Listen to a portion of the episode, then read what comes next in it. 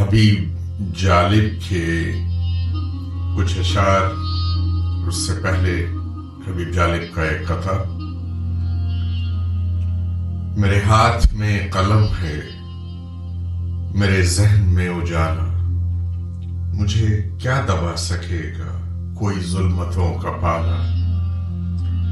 میرے ہاتھ میں قلم ہے، میرے ذہن میں اجالا۔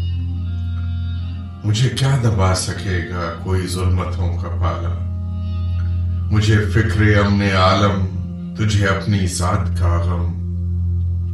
میں طلوع ہو رہا ہوں، تو غروب ہو رہا ہے۔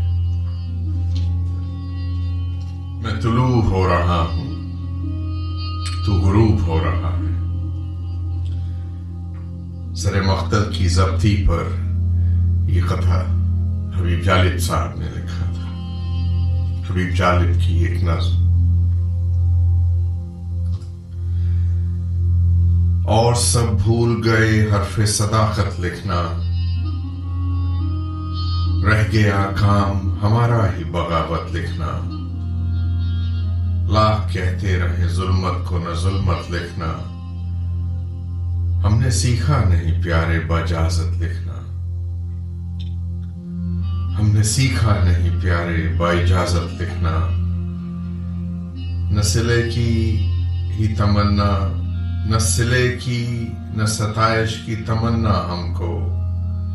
حق میں لوگوں کے ہماری تو ہے عادت لکھنا ہم نے جو بھول کے بھی شہ کا قصیدہ نہ لکھا، شاید آیا اسی خوبی کی بدولت لکھنا۔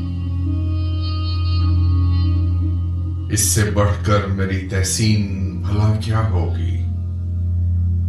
پڑھ کے ناخوش ہے میرا صاحب سروت لکھنا۔